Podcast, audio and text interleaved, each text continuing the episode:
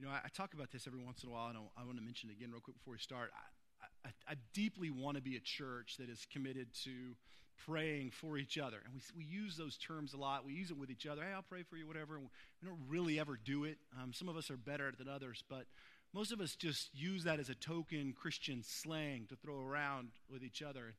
When we started this process years ago, we, we really began as we opened up God's Word to, to ask God to teach us. We began praying, asking uh, that we would pray for each other. And, and years ago, I had a, um, um, a, a, woman, they've since moved, but she came down after church one day and she said, I need to tell you something.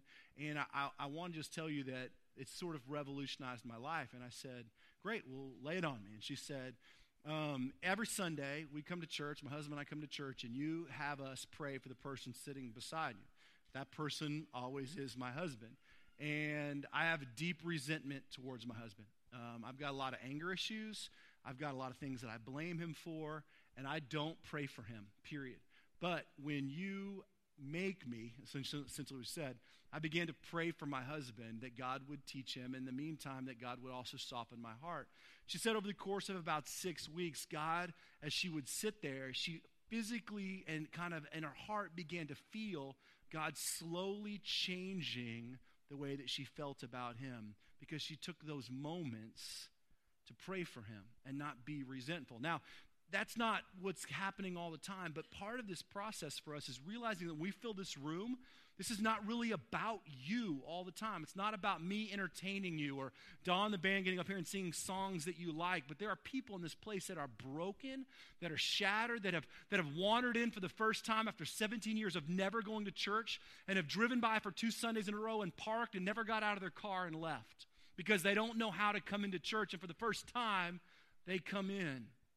And we want to be a church that's committed to saying, I don't even know if that person's sitting next to me, but I, I deeply want them to encounter God if they are. And maybe I know that person as intimately as my husband or my wife, or maybe it's a total stranger. But God, I want you to move in the people here. And so we're deeply committed to that. It's what we see happening in the New Testament church, this sort of deep involvement with each other. Well, James is writing this book to a bunch of scattered believers that are fighting like crazy. I mean, they are bickering and they are arguing. And James starts in chapter or chapter verse 1 of chapter 4 and he basically says, quit. Like, don't you understand that what you're doing is breaking God's heart? You are fighting and bickering and quarreling, right? And he's writing to address some really specific issues. And he moves towards the end of this chapter to the very personal. And he basically says, listen, your struggles don't end with just fighting. You have basically drawn lines of hatred in your heart towards each other. And that's what we're going to be looking at today. Is the lines that we've drawn towards each other, the pride and the slander and the, the ways that we speak against each other, the control that we desire to have, not over only our own lives, but over each other, and how to truly let go of those things and begin to live as a, a person or a people that said, God, you are my everything. And I want none of it. I want you to have all of it. So let's look at uh, let's look at James 4, 11, and we'll read down through 17 together, and then we'll just kind of break it apart a little bit. So he says, Brothers, do not slander one another. Anyone who speaks against his brother or judges him speaks against the law and judges it. When you judge the law, you are not keeping it, but sitting in judgment on it. There's only one lawgiver and judge, the one who is able to save and destroy. But you, who are you to judge your neighbor? Now listen, you who say, Today or tomorrow we will go to this or that city and spend a year there, carry on business and make money. Why do you not eat? Why? You do not even know what will happen tomorrow. What is your life? You are a mist that appears for a little while and then vanishes. Instead, you ought to say, if it is the Lord's will, we will live and do this or that. As it is, you boast and brag, and all such boasting is evil. Anyone then who knows the good that he ought to do and doesn't do it sins. So, this whole chapter is basically setting up these believers, these followers of Christ, not, you know, the Pharisees and the Sadducees and sort of religious elite, but these followers of Christ, setting them up, basically saying, listen, you are destroying each other, the church, from the inside out. And so I'm going to address some very specific and very personal things that you've got to deal with. And he began with their infighting. And he basically said, Look, the problem is not someone else. Right? Uh, James chapter 4, the verse 1 and 2, he basically says, Look, the issue is actually you. You've fallen in love with the world. You're generally dissatisfied with your life because God is not enough for you, and you've taken another lover. We explored that week one.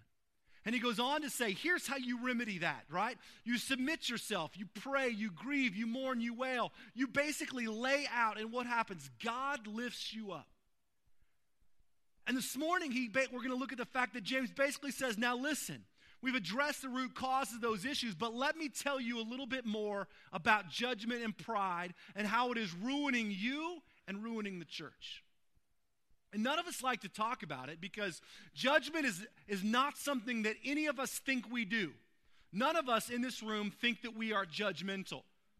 But we think everybody else is, right?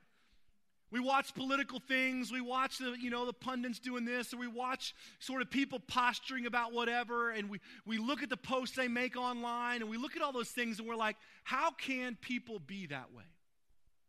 But what James basically says that there is a deep brokenness in each of us that leads us to a place of deep judgment that is breaking, not only breaking God's heart, but is tearing the church apart. And he says, Listen, brothers, Christians, do not slander one another. Anyone who speaks against his brother or judges him speaks against the law. Now, none of us judge each other, right? I mean, we've never walked in here knowing full well what's going on in somebody else's marriage or what kind of business dealings they have. We've never driven down the street and looked at the guy standing on the corner and thought in our heart, hey, get a job, as if that's what we would do if we were homeless, right? We just go out and get a job, work really hard, save our money, and get off the streets. We've never looked at our sister and said, I can't believe she squanders all that money that mom gave her away, and mom never gave me a single thing. And we look at how she spends. We've never laid that judgment out on her right? We've never looked at somebody else in this place by how they dressed, whether it was in a fur or whether it was in rags, and thought to ourselves something about that person. We've never done that, right? We've never known that someone is secretly going through some kind of divorce and wondered how they could show their face here when that's happening. We've never done that. And what's more, we've never actually told anybody else what we've heard, right? We've never spoken against somebody. We've never slandered them. We've never, we never leaned over and said to somebody else, Did you hear what's happening with them? We've never been somewhere sitting and having coffee, talking about other people behind their back and the things that they're going through. We've never sat around and talked about somebody else's children and the mistakes they've made. Right? None of us have ever done those things. Yet, this is what James is saying to this group of believers. He's basically saying, listen, Christians, this group of people here, look at what you're doing to each other with your words. Your judgments and your slander and your speaking against are breaking God's heart. And I think about this and I say to myself, I'm not, I'm not judgmental. I mean, I love everybody, right? It's not true. I judge everybody else based on their actions and what they do. And I judge myself based on my intentions. I meant well. I tried. The truth is is that we have to truly begin to understand what's happening in our lives before we can truly get over our judgmental heart. The problem is we have a very short memory.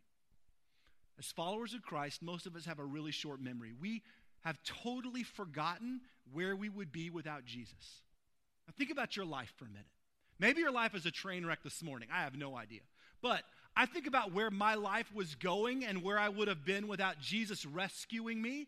And I did nothing on my own to earn or deserve any of God's movement to save me from my own destruction. And I'm not talking about horrible things. I'm just talking about the fact that my selfish, me driven, materialistic, disastrous life was heading down a path, and God interrupted that over no doing of my own and rescued me from certain sin, death, and destruction. And I did nothing. And most of us have forgotten where we would have been without Jesus' divine intervention in our lives. And we look around at the people around us and we pass this movement as if we have somehow done something, right, to put ourselves up on this moral high ground, as if that moral high ground was a place we led ourselves. And I can't tell you how many people have come to me and said, Hey, Trev, I don't know, you know, you heard this or know this. And I was, as if we have the place to stand. I mean, guys, my life is a nightmare. It's a disaster because I am a sinful, broken person. And every single one of us in this place is the same way. This is what James is saying. He's going, Who are you? Who are you? Listen how he puts it. He says, Who are you to do this? Right? There is only one lawgiver right? That when you do this, right, you stand in the place of that lawgiver. He's the only one able to save and destroy. But when you judge your neighbor, right? When you judge your neighbor, amen. You are speaking against the law itself. So when we judge the people or people around us, we slander, right? Which nobody likes to use that word, but the moment you say something negative about somebody else to another person, you're slandering them. Not just publicly. You don't have to go on Facebook and write, so and so is a nasty person and do whatever. I mean, the moment you just speak negatively about someone else to another person, you are drawing that person in. He says, listen, when you do this, you are speaking against the very law of God. And who are you? Only God can save and destroy, right? We have such an inflated view of ourselves. Like, I have the right to pass my judgment on that mom and her four kids and whatever they're doing. Like, I have the right to look across this aisle and think what I think about that person, the career path they chose, or what they're doing. I forget that what Jesus has done for me is rescued me and loved me with a ridiculous, indescribable, and undeserved grace. And he calls me to love people with that same truth. So if that's how Jesus loves and sees me, loves and sees you, that is how, as followers of Christ, we are called to love and see not only each other, but the world. We have a short memory.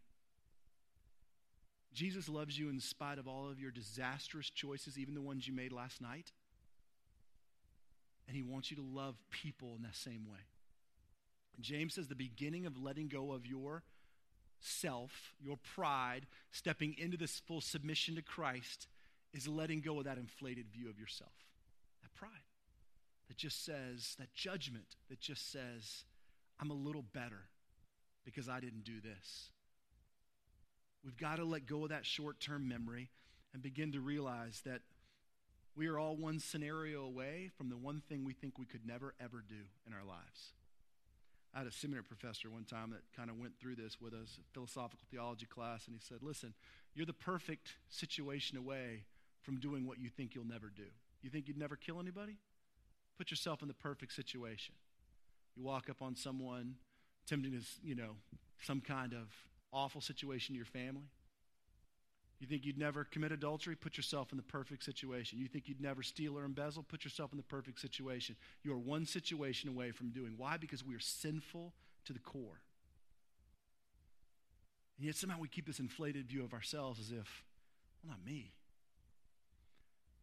The only reason we have is because Jesus has lavished on us. The Bible tells us that every gift, everything, every breath is from Him. So the very fact that we woke up and drew breath this morning is because God allowed it. Right? So James goes on to say this. He goes on to say, now listen. All right? Listen, those of you who say today or tomorrow we will go to this city or that city and spend a year there and carry on business and make money. Why? You do not even know what will happen tomorrow. What is your life? You are a mist that appears for a little while and then vanishes. Instead, you ought to say, if it's the Lord's will, we will live and we will do this or that. As it is, you boast and brag, and all such boasting is evil. James is basically setting a, a, a category for a me centered life versus Christ centered life, right? The me centered life says, hey, we're going to go and we're going to move here, and I'm going to do this, and I'm going to make money, and I'm going to start a business, and I'm going to do this. Right? That's the me centered life. It doesn't sound terrible. I mean, those are decisions we all make. I'm going to move towns. I'm going to take a new job. I'm going to make money. I'm going to hold this career.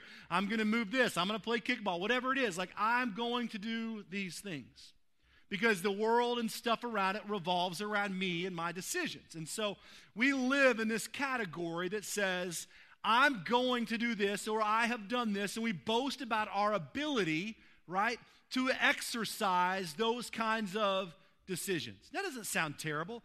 And it's not necessarily, except for the fact that it is all centered and hinged on me. I will, I'm going to, I can, I shall, boom, boom, boom, down the line.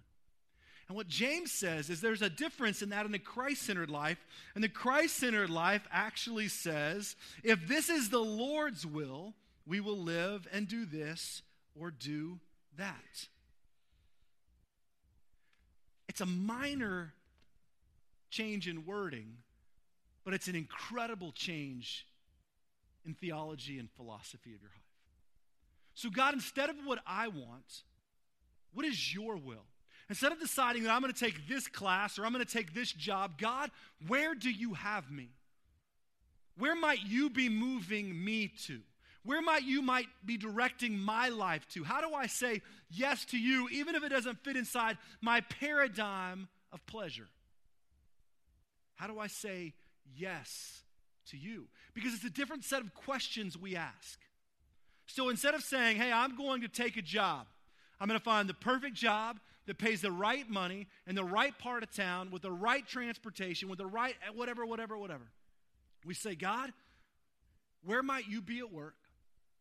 Where might you have me? Where might you be leading me and my family? Where might you be preparing a way for me to create an influence? Because I want what you want more than I want what's comfortable. This is probably one of the most difficult exchanges we will ever make as followers of Christ as saying, I'm going to lay down my desires and inclinations to say, Jesus, what do you want? Because secretly, we are all petrified of that. We are all petrified that Jesus is going to look at us and say, Get up and move to Africa. And then we're going to be like, Okay, I'm going to pray about it for 12 years. Get back to you. We're petrified. Because we know that if we just sort of do our Christian thing and try and live correctly, we could still control this part of our life without fully saying, Jesus, what do you want? Because we all know what he wants, and it's exact things that we don't want to give up. So why ask questions we already know the answers to? So we don't. But we sort of token dabble in praying for things, knowing full well what we deeply desire are the very things that Jesus is calling us to let go of. And that will forever and always be the case in your life. I promise. The things that you desperately want to hold on to, that you are petrified of releasing control of, are the things that Jesus will always be calling you to let go of. And you will live in a constant tension and restlessness until you can come to a place where you say, It's not what I want. I don't care about the city. I don't care about the money. I don't care about whatever. What I care about is you and saying yes to you. I have a dear friend and his family, and, and their, their, their motto, their life motto is Jesus, wherever, whenever, whatever. And I look at them and I say, Amen. But I don't know that I'm ready to do that. Because wherever and whatever and whenever, I don't know that I'm really ready to follow wherever that leads. But I, Scripture paints this picture that Jesus is not going to lead us off the edge of a cliff. Right? He's leading us to His glory and for His movements. And when you can finally release control and the fear that drives us towards control and say, Jesus, I want what you want, it is the most liberating experience of your entire life. And James says, You're fighting the Lord for control, right? But here's the kicker of all this Listen, he says this. He says, You don't even know what will happen tomorrow.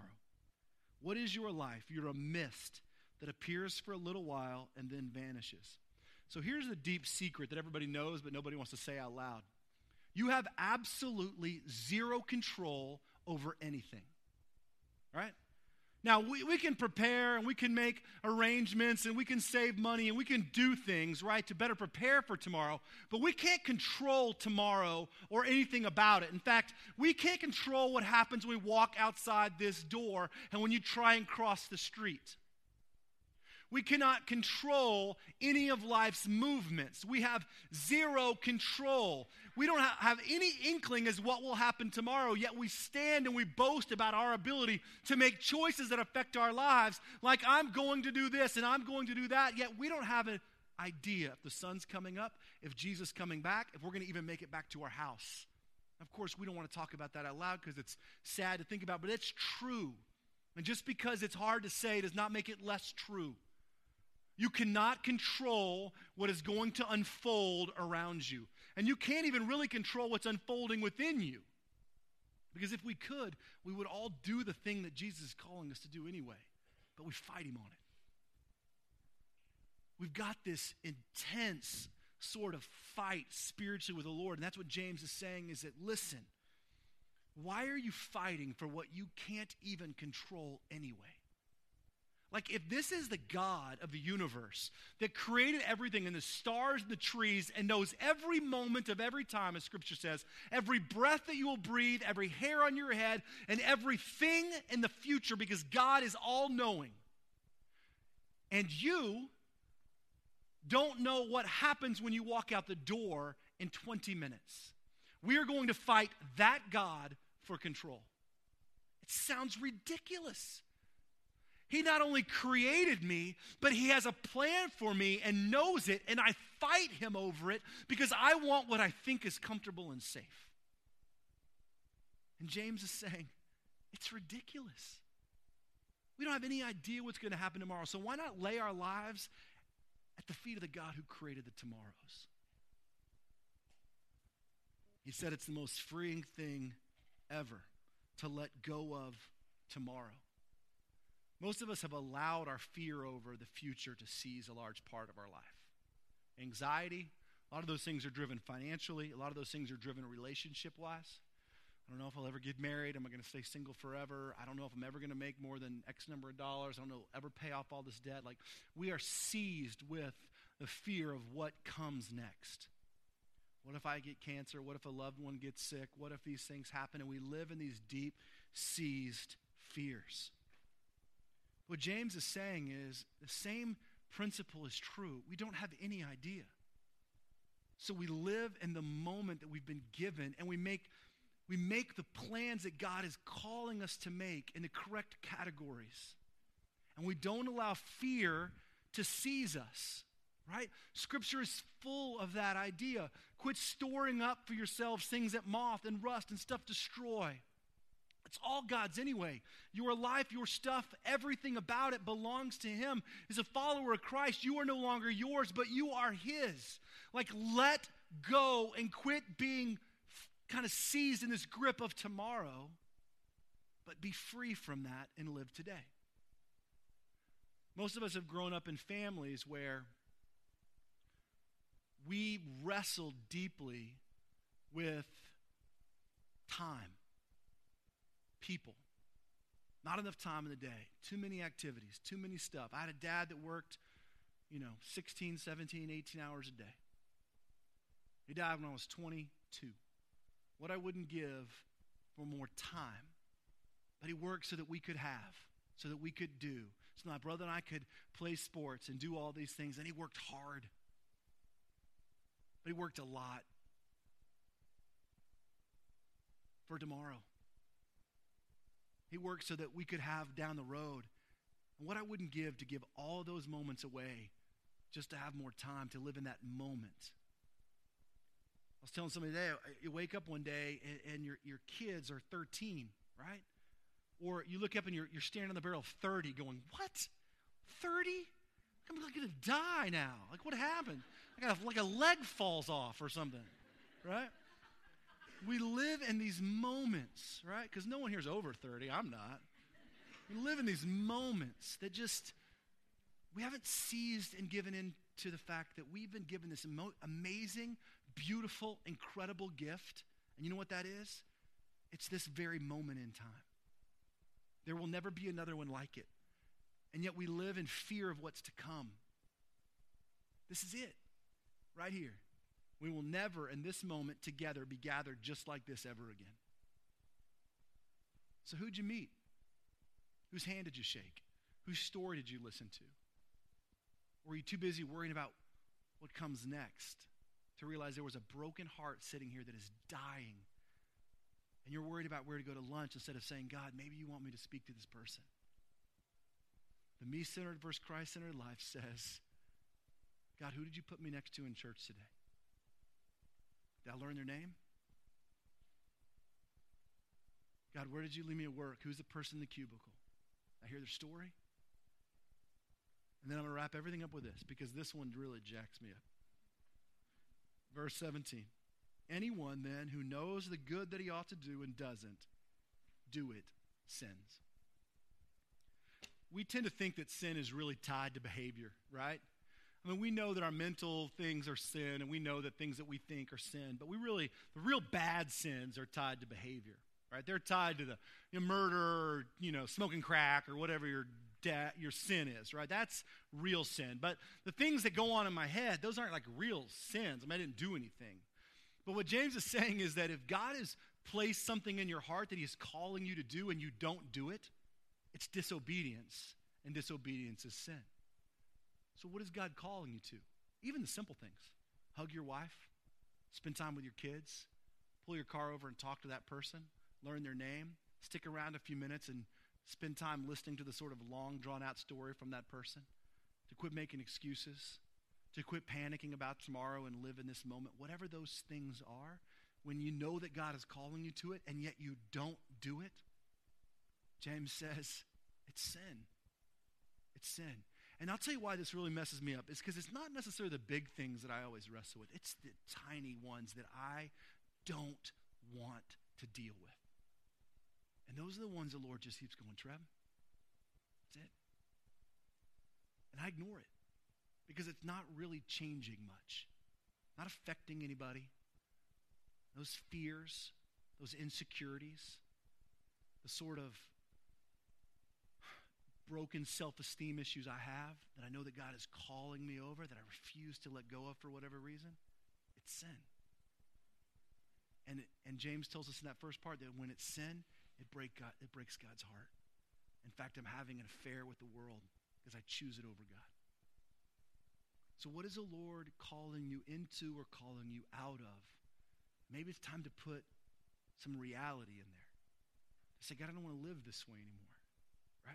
I'm going to release my judgment because I want to have a, a memory that remi- remembers who I was and who you made me to be, that I'm nothing without you. I want to let go of myself, my me centered life, and, and submit to a Christ centered life that says, Lord, where do you want me? Where are you leading? What are you doing? I want to let go of my fight for control over tomorrow. I don't know what's going to happen, but you do. And I trust that, right? I want to live there. And I want to come to a place where I just say, this is the moment you've given me right now. I don't know if I get another one. I don't know if I'm going to get another moment to talk to my mom. So why am I holding this grudge? Why am I so angry? I don't know that I get those moments. And so if you're calling me to live in that freedom and that forgiveness or that whatever, I'm not going to put it off any longer because putting it off is sin. Or if you tell me I'm beautiful and you tell me I'm amazing and I look in the mirror and I tell myself something else, it's a lie. I'm living in sin. I've got to begin to believe those truths. Whatever those things are, begin to live them, letting go of tomorrow and living today. Let's pray. Lord, we thank you for these moments that are true in Scripture that sometimes don't always feel like they apply to us or we kind of wish they don't. But God, the truth is, is that it's not necessarily the giant things that we all wrestle with. It's the small things. It's the fears. It's the, the whispers of the enemy that he knows exactly what to say, exactly the right and wrong time. It's the things that I believe over you. Yet you reassure my heart, and I, I still don't believe it. Mean, you comfort me, and I still live in anxiety. God, you rescued me Yet as a people, we still look at each other with frustration and judgment and slander. And as the church, we're the worst. God, I pray that you would convict our hearts as we think about what it truly means to let go. To let go of ourselves, our inflated view of ourselves, to let go of our pride, to let go of our fear of tomorrow, and truly just say, God, you get all of it. You get my money, you get my children, you get my, my relationship status. God, you get my work. Lord, you get my stuff. God, you get my, my desire, you get my fears, you get all the things that I have. You get them. They're yours. I want to let go of them, to release them to the God that is control, in control of all things and that knows all things and that loves me beyond measure. Why would I not want to turn everything over to you? Whatever the Lord is calling you to let go of. I just ask you as we as we close in worship to just let the Lord bring those things to your heart. And as you sing and as you worship, just go through the action of trying to release those to Him. Like just cut them loose. As you sing to the God that has rescued you and redeemed you and promise never to leave you nor forsake you. Let go of those things that you know He is speaking into your heart to turn loose of. Let's stand together and close our time in worship.